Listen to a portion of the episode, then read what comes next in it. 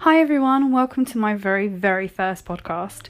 I'm really excited to start this journey and to be able to document it as I go. Um, I'm going to be sharing absolutely everything and hopefully encouraging and helping you build your business and your dreams to alongside mine. After my very, very quick introduction, I didn't actually add exactly what it is I do and what I bring to the table and why you're actually listening to me. I'm currently a wedding photographer that also does portraits. I've been doing this for four and a half years. But internally, I am an entrepreneur. I want to build a business that ultimately makes money while I sleep. Now, when I first said that to myself a few years ago, it sounded so uh, like it was never achievable. I would never be able to do it. Now, I'm not quite doing that now. So I know that it still kind of sounds like it's so far in the future, it's never going to happen, but it will. It it's something that I'm working towards, and I've the thing I've worked out over the past four and a half years is that if I want something bad enough and work hard enough for it, I get it. I'm doing I, my first year, I did five weddings. Then I did 16 weddings. Then I did 18 weddings. And now my weddings have gone down. I'm doing a few less weddings this year than I did last year. But I doubled my prices because I was charging far too little because I was starting up. And I still have the same income.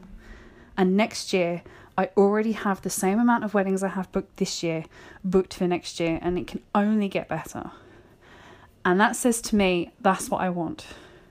That's what I built and I want something else as well as that. Greedy, I know, but it's going to happen. I can see it, I can visualize it. And I'm learning so much more about being an entrepreneur, about building my business, building a brand, building more and more businesses. And that's what I'm aiming to do.